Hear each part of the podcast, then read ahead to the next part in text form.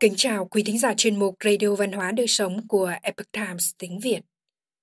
Hôm nay, chúng tôi hân hạnh gửi đến quý thính giả bài viết có nhan đề Câu chuyện kỳ lạ về nhân quả báo ứng. Bài viết do Sương Sương chuyển ngữ từ Epoch Times Hoa ngữ. Kính mời quý vị cùng lắng nghe.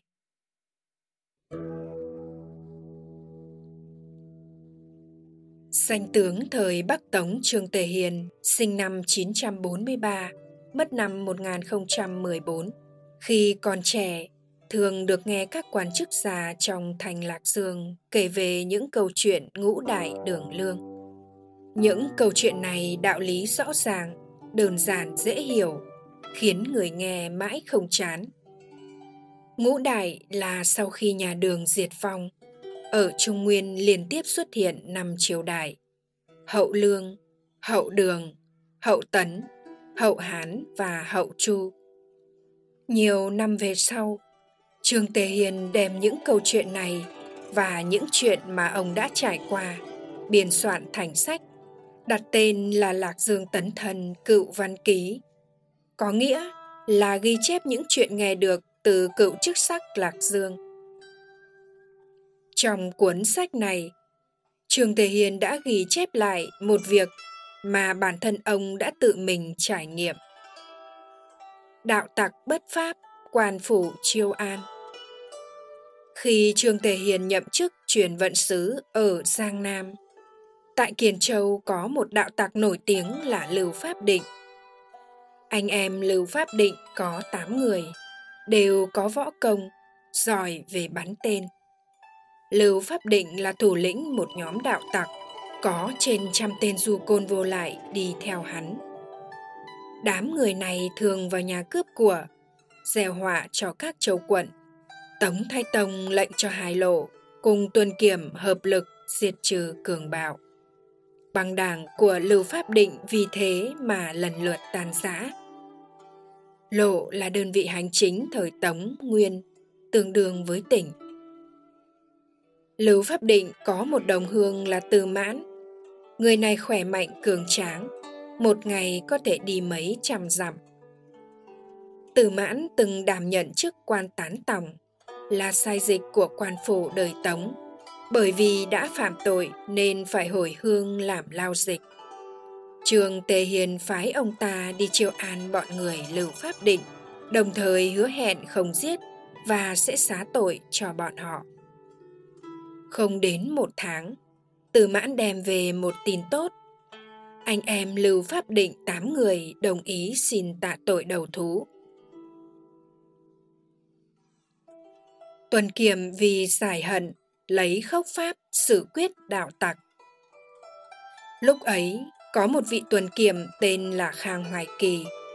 Người này trẻ tuổi nóng tính, bởi vì từ trước tới nay chưa bắt được ai trong anh em lầu Pháp Định, cho nên xấu hổ, phẫn hận không thôi.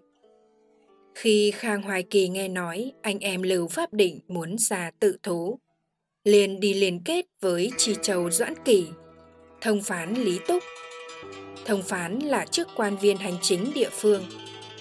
Mưu đồ bí mật giết chết bọn họ. Duy chỉ có Hàn Cảnh Hữu là hộ nhung tức quan viên giám sát quân vụ là không đồng ý. Nhóm người Khang Hoài Kỳ liền bay kế, tấu thư khẩn lên triều đình, thỉnh cầu lấy khốc pháp sự quyết đạo tặc. Triều đình chuẩn tấu. Mấy ngày sau và thời điểm sắp bị tử hình, khi Khang Hoài Kỳ đi qua phố xá thì bị nhóm người Pháp định lớn tiếng chửi mắng. Quan phủ Triều An Truyền vận sứ Trường Tề Hiền hứa hẹn không giết chúng ta. Khang Hoài Kỳ và Chi Châu lại mưu đồ bí mật, khiến huynh đệ của ta mấy người cùng bị bỏ mạng. Ta đến địa phủ cũng tuyệt không buông tha ngươi. Khang Hoài Kỳ tức giận, lệnh cho tả hữu lấy chủy sắt đập nát tay chân của bọn họ.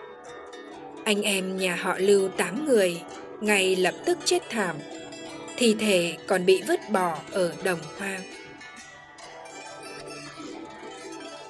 Tuần Kiểm sợ hãi luồn miệng nói, tôi thật sự tội lỗi.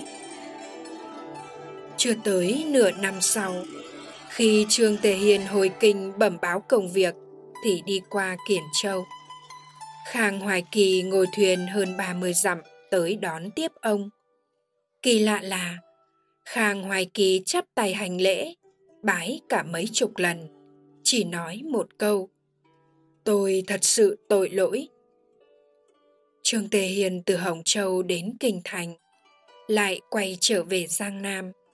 Hành trình đi tới đi lui đến 4 năm tháng, cho nên ông không biết đám người Lưu Pháp Định đã chết rồi. Ông nhìn thấy dáng vẻ thỉnh tội của Khang Hoài Kỳ, cảm thấy hết sức kinh ngạc, liền nói với ông ta, Người ngồi xuống đi, người liên tục xưng tội là vì cái gì? Khang Hoài Kỳ lại đứng lên, run rẩy lo sợ, mặt xám như trò, chỉ sợ hãi nói, tôi thật sự tội lỗi. Trương Tề Hiên không rõ nội tình, cũng không thể đoán ra được nguyên nhân gì. Trương Tề Hiên sau khi về đến dịch quán, còn chưa kịp thay áo. Khang Hoài Kỳ lại một mình đến, cũng không nói chuyện. Hắn lại liên tục nói, tôi thật sự tội lỗi. Trương Tề Hiên thấy Khang Hoài Kỳ có cử chỉ quái lạ, liền hỏi thăm dịch trạm và quan viên trong châu xem gần đây đã xảy ra chuyện gì. Những thuộc hạ này đều nói Tuần kiểm trước đây không như vậy. Không biết có phải là oan hồn của anh em Lưu Pháp Định cuốn lấy ông ta hay không? Nếu không thì tại sao ông ta lại sợ như thế? Còn một mực sừng tội nữa chứ? Lúc đó, Trường Tề Hiền mới biết thì ra bọn người Lưu Pháp Định đều bị xử tử rồi. Trường Tề Hiền khi đảm nhiệm chức truyền vận sứ, từng hứa hẹn rằng nhóm người Pháp Định một khi tự thú xong sẽ không giết họ. Nhưng không ngờ nhóm người Khang Hoài Kỳ bảy mưu, lấy quốc Pháp tàn sát bọn họ. Vì thế, Trương Tề Hiền thở dài một hồi lâu. Tuần Kiểm bạo bệnh, trần đau như nứt. Sau khi Trương Tề Hiền nghỉ lại Kiển Châu vài ngày, chuẩn bị đến huyện Đại Dữ xử lý công vụ, thì Khang Hoài Kỳ xung phong muốn đưa ông đi.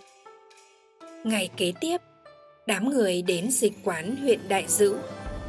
Trường Tề Hiền nghỉ đêm tại trái nhà bên trái, Khang Hoài Kỳ ở trái nhà bên phải.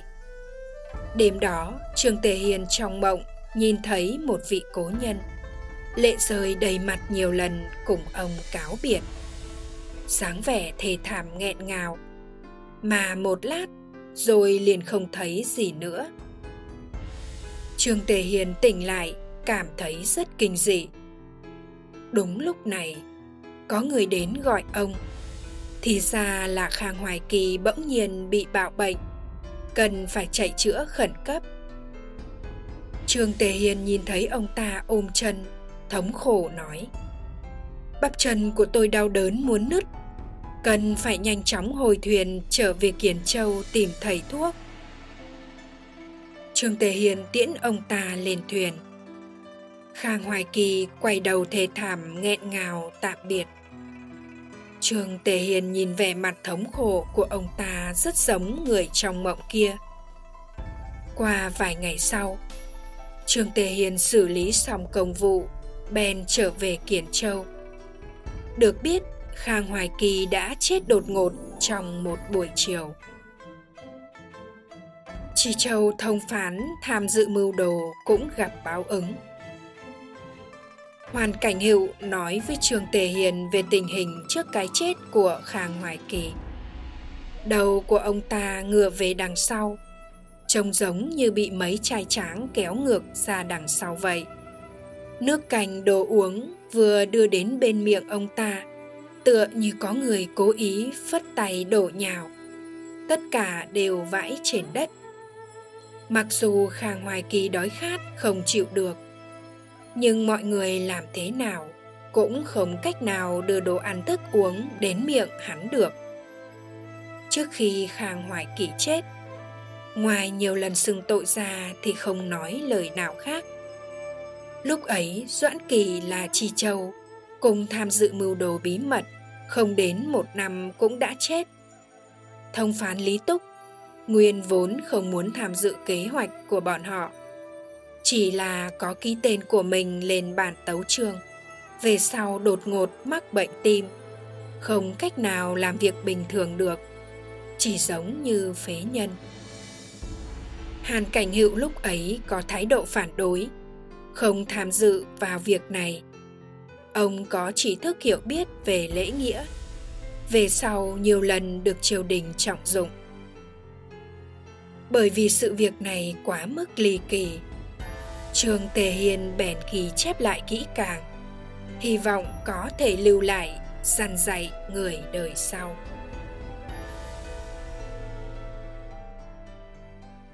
Quý thính giả thân mến, chuyên mục radio văn hóa đời sống của epoch times tiếng việt đến đây là hết. Để đọc các bài viết khác của chúng tôi, quý vị có thể truy cập vào trang web itviet com. Cảm ơn quý vị đã lắng nghe, quan tâm và đăng ký kênh. Chào tạm biệt và hẹn gặp lại quý vị trong chương trình lần sau. Kính chúc mọi điều bình an và tốt lành đến quý vị cùng người thân.